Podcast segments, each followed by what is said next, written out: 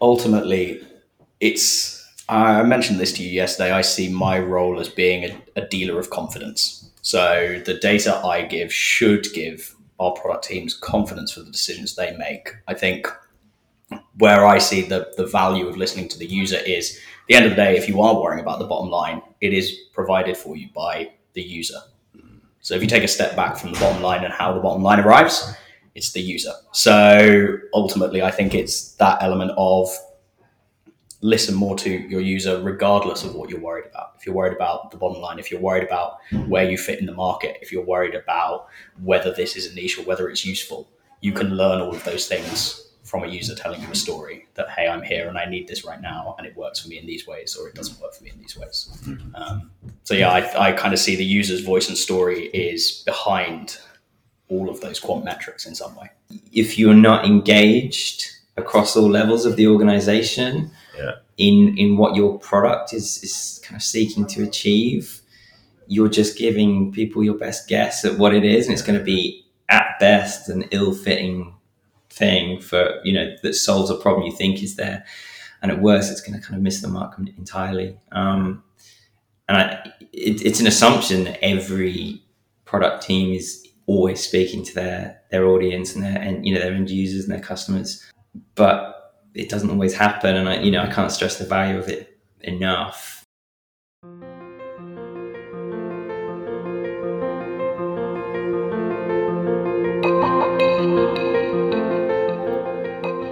Very warm welcome to the Understanding Users podcast, brought to you by Researchable UX. It's great to have you with me. I'm your host, Mike Green. I'm a freelance user research lead and digital consultant based in the UK.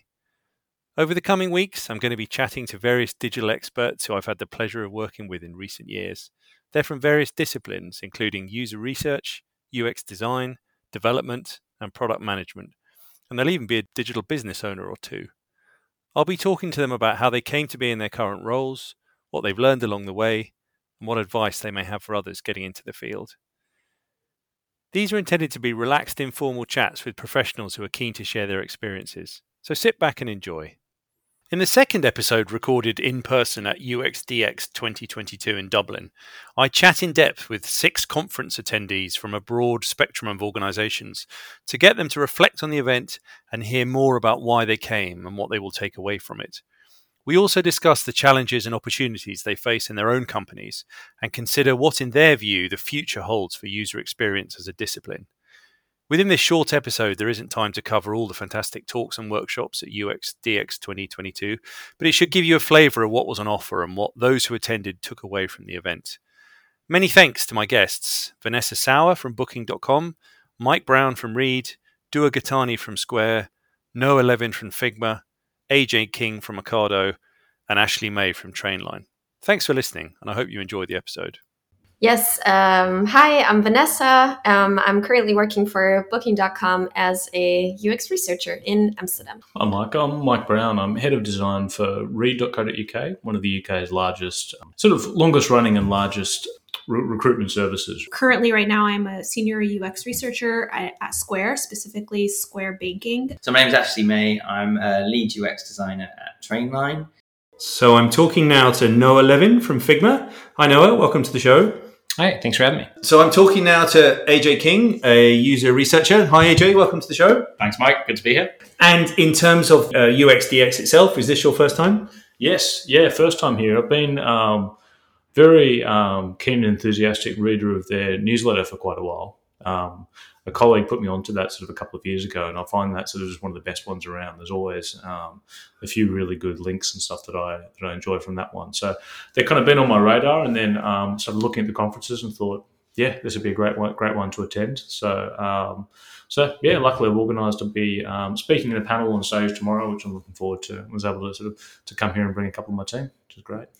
Yes, first time. And what's brought you to UXDX? Um, I saw UXDX. I really like the website. I'm a big visual person, so I like if websites are built nicely, if they're visually appealing, and um, also really liked the agenda, what was happening, the companies that are sponsoring it.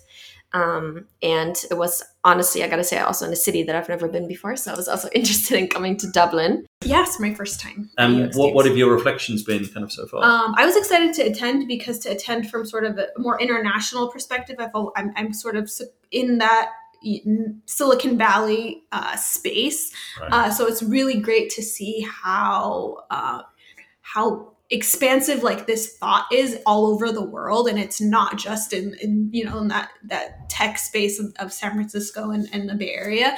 So and and how great people have kind of made you know sort of strides towards uh, pushing for UX all over the world. So that's that's what was the like most exciting for part for me being part of it. The thing that maybe is a surprise for me is that how similar the experience is for everyone, no matter where they are, and the similar challenges we all face in, in, in our companies. Um, and so I think that's maybe, although we're all in different areas, and maybe that's a surprise for me is that you know that experience is pretty is, is pretty similar. It's been really interesting because there's such a wide range of people here in different kind of UX function capacities. Uh, you know, from uh, older institutions and banks to um, security companies to uh, you know to, to SaaS products. There's really like quite the gamut. Um, but yet, of course, like design brings all of us together and have you know uh, you know and there's more in common than I think we realize sometimes in what we're doing, even if our the cultures of the companies can be different uh, and the kinds of uh, maybe exact tangible problems every day, but but the nature of what we do is you know always surprisingly similar. if there's one sort of takeaway for you from this event, what would it be? I think I really just enjoyed Kevin's talk, Kevin Hawkins from uh, Glovo. I think the sheer importance of charisma and telling a story, like having having a, a main thread that you can kind of tell within your dialogue, um, but being able to to pivot and engage and uh, just enthuse people. There's there's so much value in in delivery and in telling a story. Um, and it's definitely going to inform you know the way that I approach these things from now on.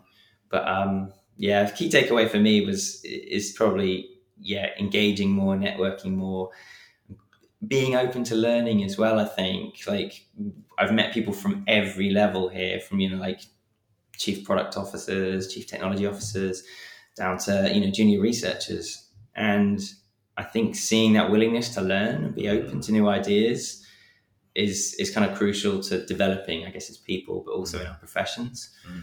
So I'm hoping to kind of continue that when I go back and take the energy to kind of stay open and learn more and step down where necessary and, and just ask, you know, ask questions that you would ma- perhaps not feel comfortable asking because the answers are always going to, you know, elucidate things and incite new ideas.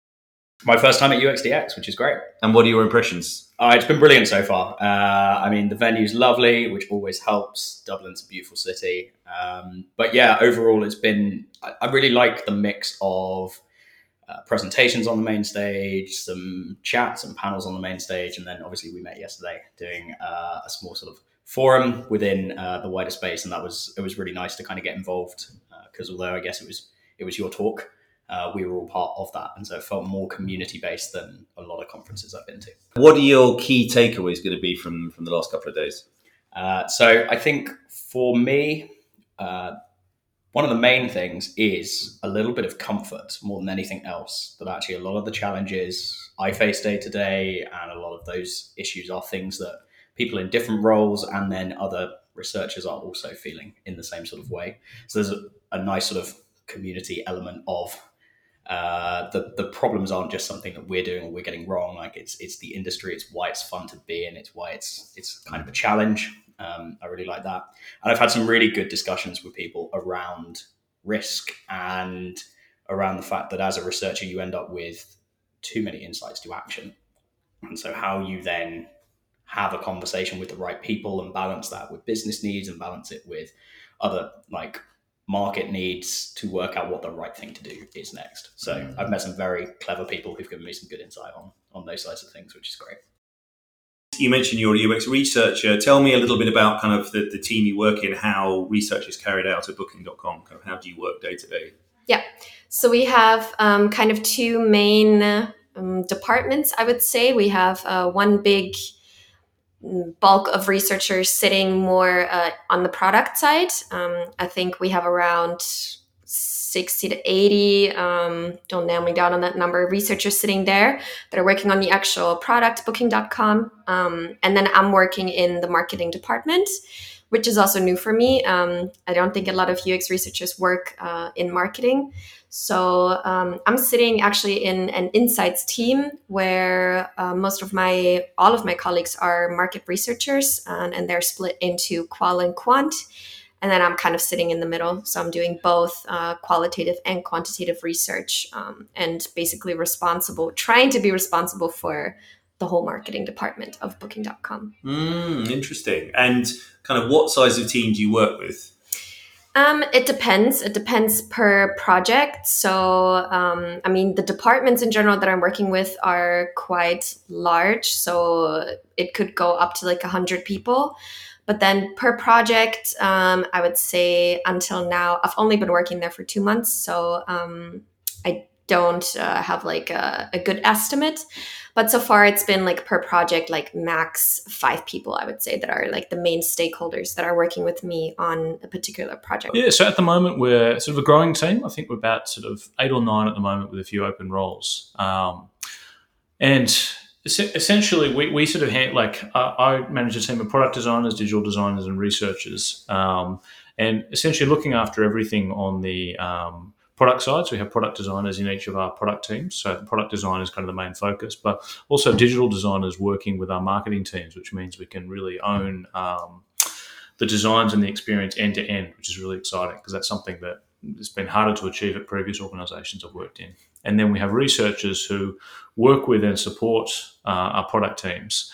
But um, their role in terms of our sort of product product research is really to kind of support and facilitate because our product teams, the product designers working with the product teams, the idea is they should be self sufficient for their research. They conduct all their own research. They can do everything there. The researchers are there to kind of help them. And then the researchers themselves will own some sort of larger pieces of research, which might span sort of multiple products or too long a time frame to give to one of the product teams. So it sounds like a fairly digitally mature organization in terms of kind of UX. Well, I think I mean I've been there for sort of a year and a half, and really coming in, it's been um, it's, it's been a really nice experience because I'd say it was quite immature before I came in, but right. we've been able to affect a lot of change in a short, a short period of time. Um, and it's been sort of like we've, we've affected a lot of change um, and done a lot in that short period of time. But I'd say compared to other places, it's been it's, it's a very open open minded culture at, at Reed. Uh, people are sort of a lot of things weren't being done the right way, but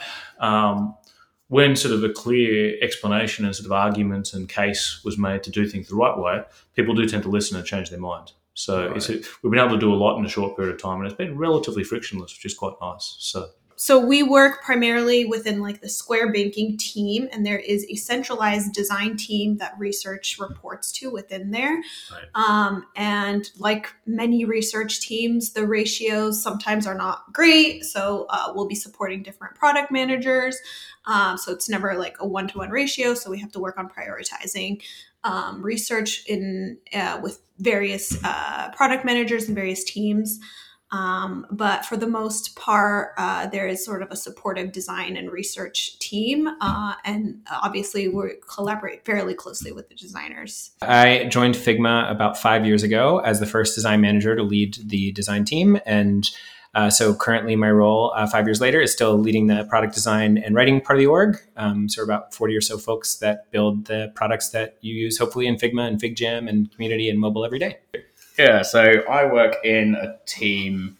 Uh, it's a sort of central function. We have kind of two main aims. In one, we act as kind of consultants out to uh, our internal organization. So for any research needs that they have. And on the other hand, it's our team's responsibility to push UX maturity within the organization as well. So I do a bit of sort of organizational work in that space beyond just UX research. Um, I'm responsible for the uh, the lifetime value team uh, within the UX function, uh, which is obviously getting more customers to convert more more of the time. Um, and Trainline is, if you don't know, the uh, the world's leading independent rail and coach booking platform.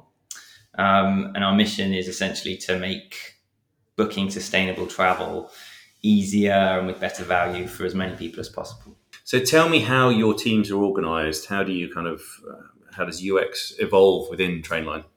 So we're we're incredibly lucky that I think we're we're design led within the product function. We've got an amazing culture which comes from from the CPO down. You know, there's a huge value placed on the importance of design and research. Um, and to that end, we have a kind of a collaborative function within the UX team, which includes UX designers, obviously. It includes uh, researchers. It includes our UX copywriters and content experts because we obviously operate in multiple markets now. And the idea of a localized tone of voice is a, is a huge part of um, making the product more accessible to everybody. And that's that's why we're able to kind of collaborate with research within product teams. So whenever we start a new project, we've got the, the kind of the we can we're able to triage the you know the project by mm. being able to sort of make sure the best people are on the job.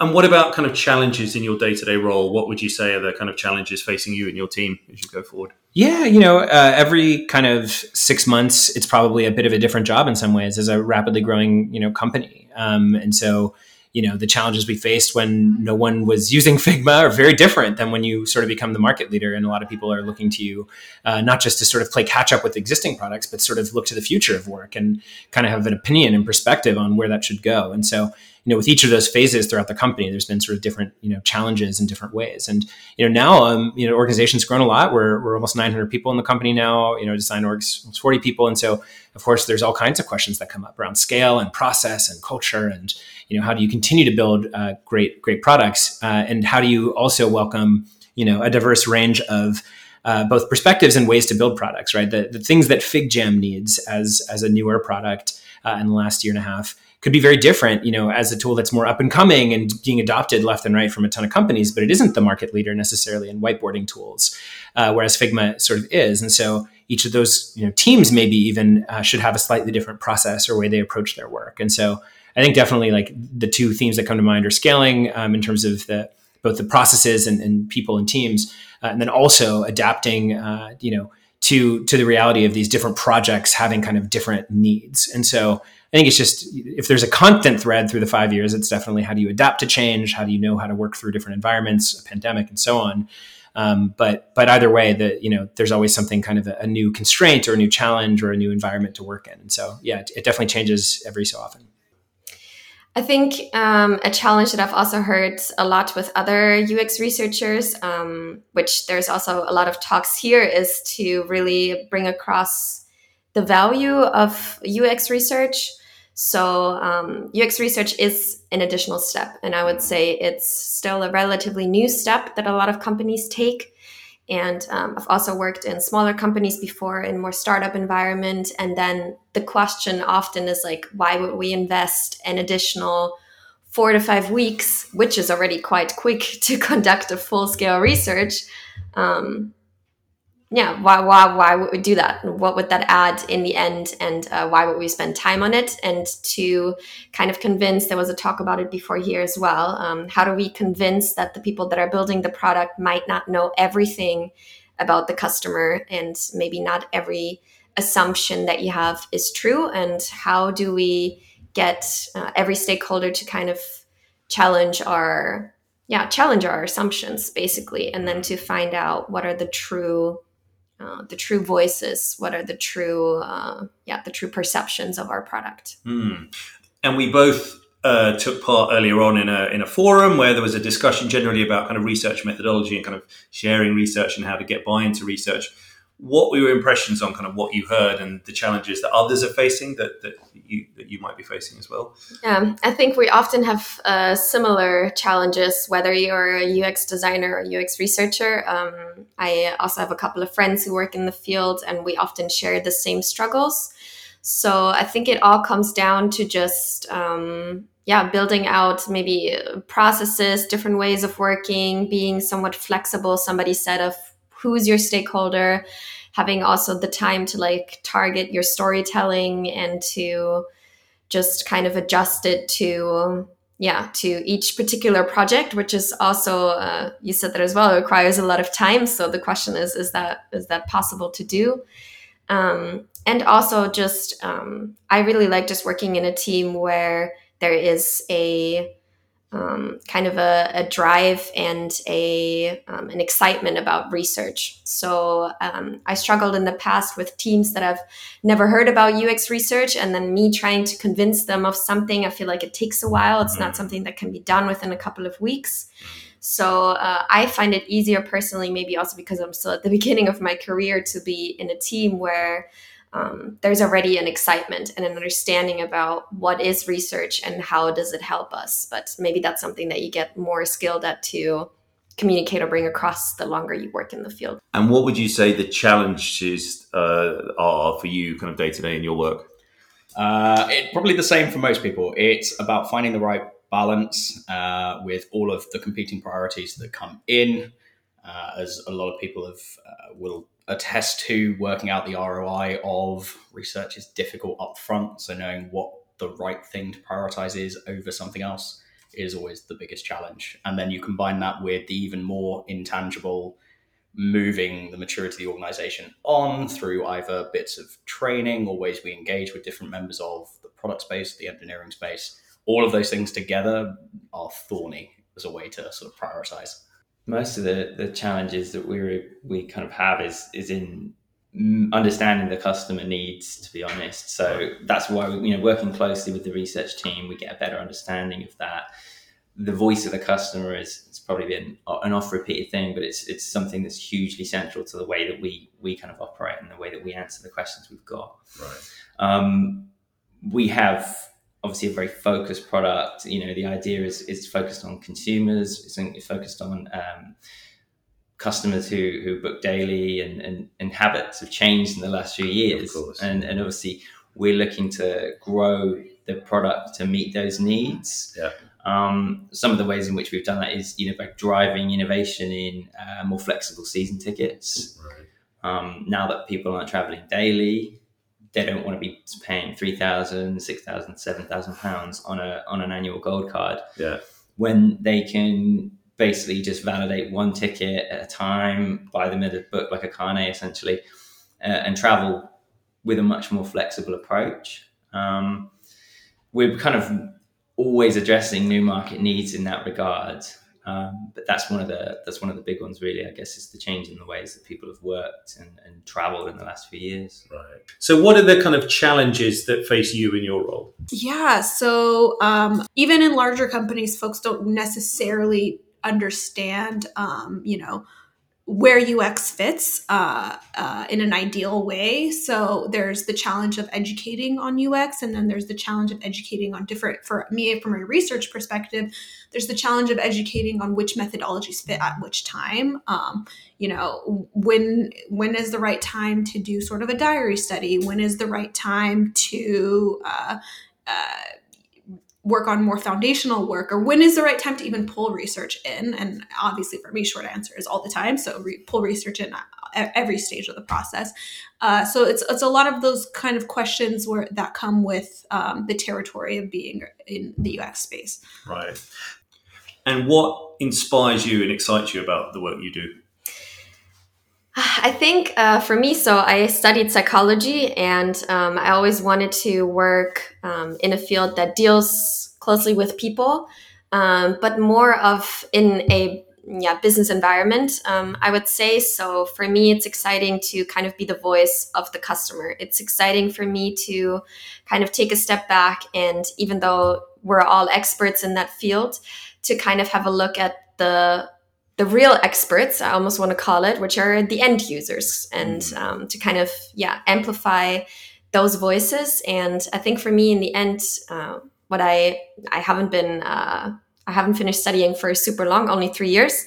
But in the three years that I've been uh, working full time, uh, what excites me is to see when I have conducted research, I presented the insights, and then I see a product based around that, and the product is working because it's based on the customer voice and uh, we're actually building something that is valuable for for the for those people so. And how in your view can can digital teams can product teams ensure they're having the greatest impact on the users? And obviously typically we're talking about external users but as we've heard in this conference obviously the business user and the business needs are very important as well. Well i think i mean the biggest thing for me i mean is ensuring that you you have that understanding. And I think for that, it's really making sure that um, user research and user understanding is a really key a key part of your um, processes because um, everyone talks about this. I mean, there's almost no no organization that would sort of even a few years ago, I could work in places where you work with people who say, oh, "I don't believe in UX," and that's I think that that's pretty much died out. I think everyone would uh, say it's important, but then are they actually doing it? Like there's sort of Yeah, there's so many teams and so many companies where they say it's important, but then how often are they actually testing? How often are they actually interacting and speaking with their users? So that that was really like a key focus. One of the key focuses in our um, sort of design and product design strategy since I started at Reed is actually building that up. And so, sort of year to year, we looked at our sort of last two from it, we've increased our, our amount of user research we're conducting by 1300%. So, Wow. in terms of so 13 fold increase in the number of um, research studies we've completed years on year on year, which obviously that's just sort of output, but Yeah. it just means that we have a vast amount of information, knowledge, insights from our users, sort of both customers. We, we always talk, we talk about sort of on on the cons- sort of B two C consumer side. We always talk about candidates, and then on um, the B two B side, we call them customers. Kind of confusing because they're all kind of customers in Right. a sense, but that's sort of how we delineate in our, our business. But we now have so much information, and we can kind of confidently say that all our big product decisions now are being based on sort of user data and understanding. Right. We're not sort of we're not we're not making blind assumptions anymore. We're learning all the time. Each product team is sort of is testing, sort of speaking speaking to their their users at least once a month, usually more than that, using Yeah. sort of a range of um, methodologies. I think that's the key. That's the key thing. Like I think if you you know you have to get that right first. If you're not constantly communicating, constantly understanding, speaking to your users, then you know you, you you can't be practicing user experience. Yeah, yeah, that's a huge increase. That's that's really gratifying to hear. It. It's, it's good to. and, and it's really coming down. I mean, the discipline we, we got to, and I sort of worked with the researchers to get to a, a kind of a rolling um, a rolling system is like we test every week Yeah. essentially, and so Right. we have sort of a rough kind of calendar with the different teams, so that teams kind of know that you know in a in a, in a normal month where where something strange hasn't happened, this is the week of that month you'll be testing. Yeah. and so um, and that kind of discipline just just worked. I, I, when we implemented this, I was kind of curious about whether it would work, and it did. Everyone just kind of got into this in this pattern. Obviously, people are swapping things around, and you know they might have something urgent to do, so they swap with another one. But essentially, we um, we are testing every week, and then that sort of when you look at that over a year, it's a huge amount of research you've conducted. Mm.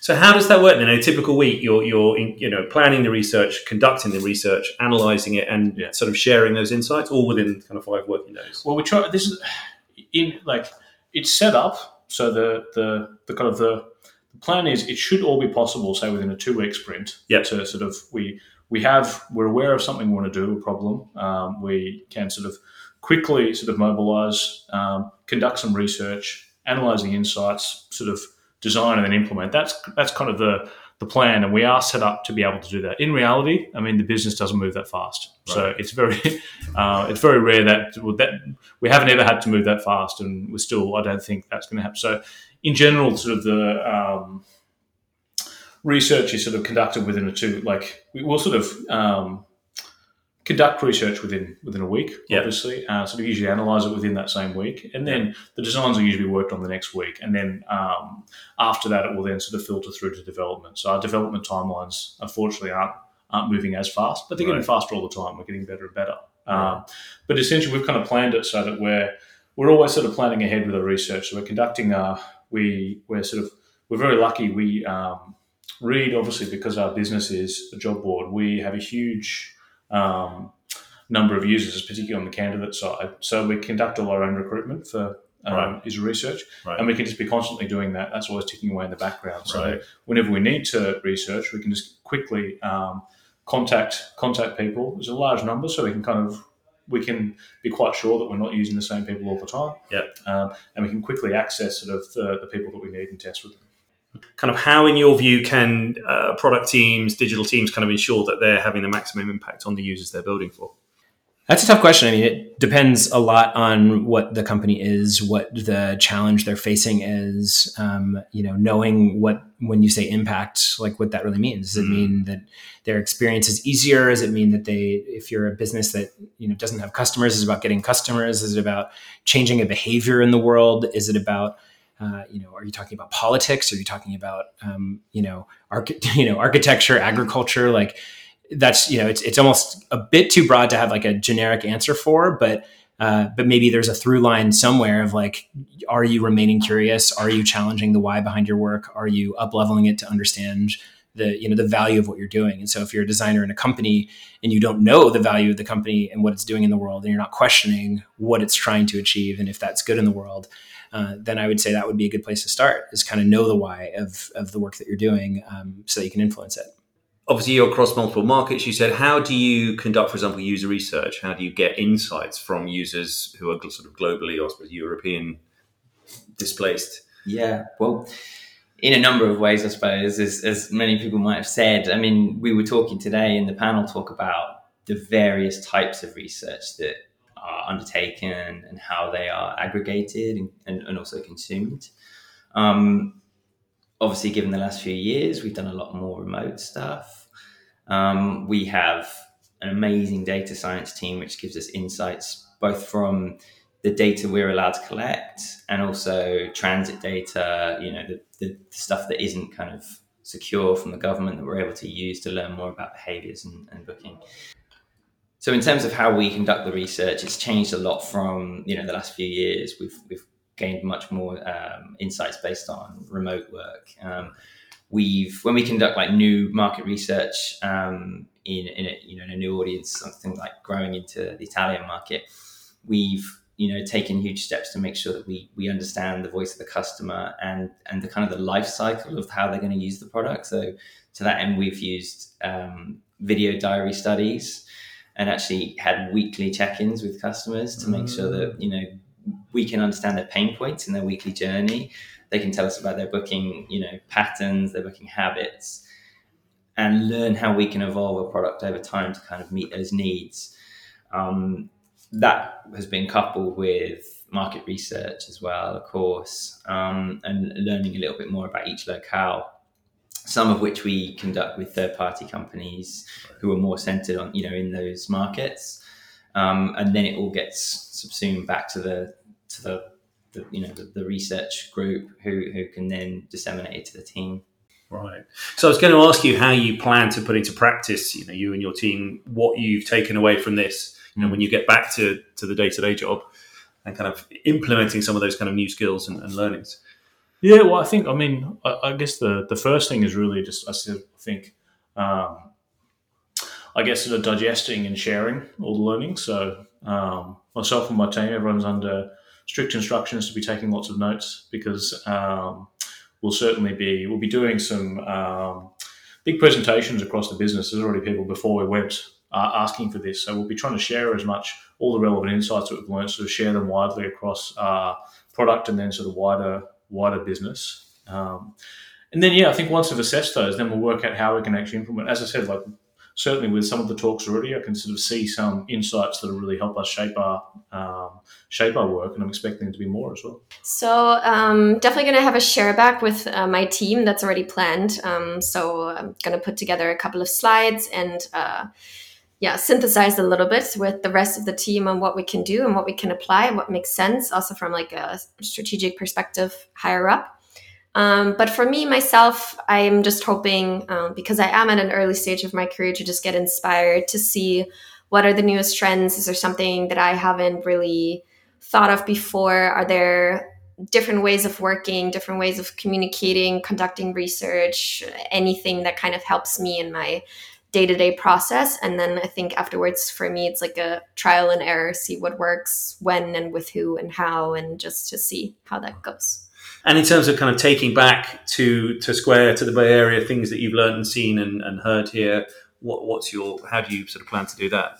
continuing to really be that sort of that voice for the user i think that's that's that's so important and sometimes i forget how much value we have for a company um, and so I think just being around folks who kind of have that similar perspective has kind of you know remotivated me um, to be that voice for the user. Uh, and so i think that's one of the things. I think it's just motivation it's it's been a great motivation to me to see other folks in kind of a similar space Uh, so yeah, I think that's so far. It's, it's still very early in the conference, so I'm sure I'll be learning some many more tidbits to kind of take back with me. Absolutely. And I was going to ask you how you plan to put into practice any of the sort of techniques or insights that you've gathered in the last couple of days. So I will do what uh, we as a company always try to do when we come back from a conference. So I will spend some time with my team, with other researchers, take them through high level the things that I think were interesting and sorts of takeaways. I will definitely go back to some of the product managers that I work in partnership slightly more closely with and talk them through some of these conversations we've had about risk and balancing all the different sort of uh, data points that can come into decision making.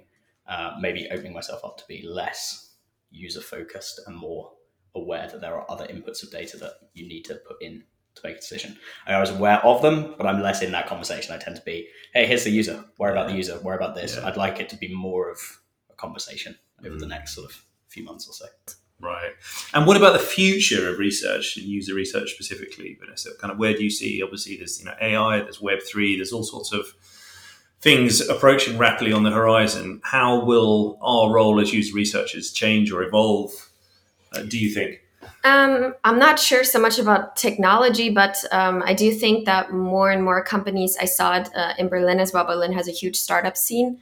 And um, in the beginning, you saw only big companies kind of hired UX researchers and only tech companies hired UX researchers. And now I feel like we're spreading more across different fields. I mean, I work in a marketing department now. I don't think that's the norm either. So um, I kind of just see it growing. I feel like it's still niche and um, there's not that many people out there that do UX research or UX design as maybe like uh, product managers. Mm. So I just see it spreading across different fields and probably like way more use cases than we have right now. So that there is really in the end probably going to be researchers in all kinds of different departments, designers in different departments that are at the moment maybe not really um, yeah on the on the horizon yet. And then based on that, I don't know. I do assume new technology is going to develop, but um, yeah, I just see the field in general really growing and more and more companies, which is exciting. Um, seeing that there is a big value in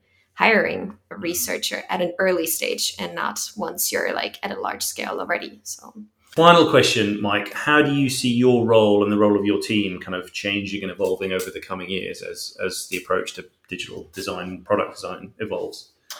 Well, I think that we've kind of, um, as I said, we've made a lot of really positive changes. We've got to a good point. So at, at the moment, it wasn't the case when I started, but now I'd say that we're we're you know quite mature in terms of our um, user understanding, our research. We've got to a point where uh, our product designers, we you know we we're working within. We've got the setup for empowered product teams. So we have sort of for each of our products, we have um, a product designer in each product. Um, you know, the dream is to have uh, every single product team having only one um, product designer. There are a couple which are very um, very linked where we have sort of one product designer straddling two teams, but that seems to work for now. Um, I think that we can kind of expand sort of further in that direction, but um, well, I think our big our sort of big short term focus is actually on the other side. So um, actually really uh, bringing our design system up to sort of a, a high class standard so we can really be um, moving faster and automating on the sort of UI side because I think Right. we've got to a really we've got to a really good level on the UX side. We're now trying to bring that up on the UI side. That's kind of the focus focus for now. Longer term, I think it's just really helping the um, helping the business. Um, as we've kind of talked about today, sort of get, becoming much more involved in the strategy and sort of sort of get, helping the, the business become a much more mature product organization. It's a pretty interesting question, and I think it's going to become more and more relevant in a world where sort of companies are spawning up all the time. People are developing new things that they want to push out to customers. Um, one of the panels just now was talking about the fact that companies that push just for the bottom line don't tend to survive. Companies that push for the customer tend to survive. I think we'll see even more of a push in that mindset towards being user centric, being customer centric uh, which is great because as a researcher, that's our role to bring that voice of the user and put it into those right kind of discussions. So I think I don't see too much changing in terms of the day to day necessarily, but in terms of the seat at the table or having to fight slightly, uh, or have to fight slightly less to be kind of forefront to help me make some of those decisions. design, you know, maybe if this conference were happening five or 10 years ago, we would be all kind of talking about, oh, you know, do we have a seat at the table? Do people know what we do? And I think to some extent, you know, there's still some of that at some companies. But, you know, in one of the panels I just did, there was a CEO in the audience who raised his hand and said, you know, I'm so excited to have design. Uh, we need to hire our first designer. What do we do? How do we do this? That question might not have happened five years ago, ten years ago from from someone in the audience. Like it's it's kind of cool to see the shift where people are actually engaged and interested in uh, proactively, not just reactively. Um, you know, in, in understanding the function better and making better use of it. And so I think that there, you know, the temperature has changed a bit through nature of a lot of these companies, uh, hopefully Figma included, uh, inspiring others to uh, to want to build better products and higher quality products and uh, and change the way that they're thinking about building them. So yeah, there's just been a nice range uh, in in those conversations that leads me to feel that there's a lot more kind of buy-in and excitement now than there was you know five ten years ago. And what about the future of, of your role or you know user research more broadly? How do you see the discipline evolving?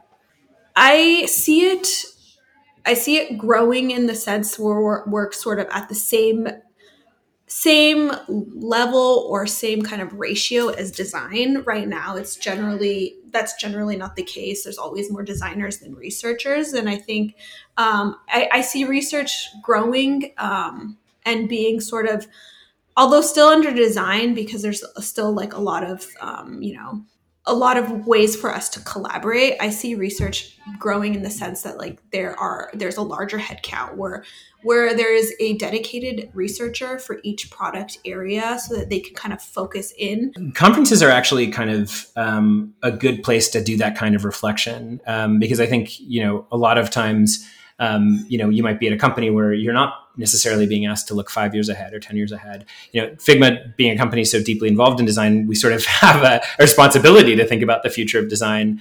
Uh, and maybe for a second, I'll separate, you know, any possible, you know, company perspectives from, from sort of uh, anything that I'm, you know, noticing in this conference or things that I'm, I'm learning and excited about and just speak personally. Um, and speaking personally, personally, I'm, I'm really interested lately in AI, to be honest. I'm, I'm interested in the rapid pace of development um, of these tools um, you know, Stable Diffusion, DALL-E, they're all kind of there are new products almost every day coming out built on these technologies. And I think what's interesting is that over the course of time, over the last even five, ten years, and when a new technology comes out, design comes in and has to figure out what do we do with it? What do, what's the product need behind this new technology? Uh, and oh, I don't actually see that as necessarily like a problem to have businesses or moments that don't have uh, a problem yet or don't have a you know they're not really clear yet what it's trying to, to solve but yet there's this opportunity you know is kind of there and in front of you in this capability. It's, it's almost like if you were to have discovered a new tool in the woods in, in the way way long ago uh, and maybe eventually there actually were purposes that were really useful for that tool. And so with ai specifically there's obviously massive questions for the future of how we work um, and the ways that we might expect to work. Um, you know and i think you're going to find people who are super skeptical or angry or sad or things like oh my god we won't have jobs anymore. People will just talk into their phone and then an app come out. Um, but you also have people that recognize and see the trend that technology is usually trying to remove redundancies, make things that are difficult that don't need to be difficult easier. Uh, you know, the pixel work we do as designers has never been the important work, right? Like the you know knowing every single you know how to draw rectangles in a very specific way. I don't think it should be the case that uh, only a few people trained in design over 20 years can do it. Um, I think instead you you actually want anyone to be able to make something to solve a problem if they can uh, can build and learn from that. So the, the important parts of the function have always been the product thinking, the strategy, that you know. Um, of course, I don't mean to demean execution. Execution matters a ton. It has to be good. But if there are ways that technologies can make good easier for us to build, and then we can actually get to the root of are we solving the right problems and what are we building for and what's the most important place to direct our attention, uh, the ethics of things I think is hugely important, especially with AI and new technologies that challenge that. Uh, I think there's just a lot that we have to figure out. Um, and uh, but I still remain like super optimistic and curious about what it will do to our tools, where we'll be spending time five, ten years from now. Um, these are just definitely really interesting themes that I personally get excited to think about. Thanks for listening to the Understanding Users podcast. And special thanks to my guests, Vanessa Sauer, Mike Brown, Dua Ghatani, Noah Levin, AJ King, and Ashley May. If you enjoyed what you heard, do please like or comment wherever you're listening and feel free to share this episode more widely. And feel free, of course, to drop me a line with any feedback via LinkedIn or my website, researchable.uk. Links are in the show notes. Join me again next time when I'll be talking to more experienced UX professionals and asking them to share their wisdom, tips, and knowledge with me. Until then, stay safe, stay user centered.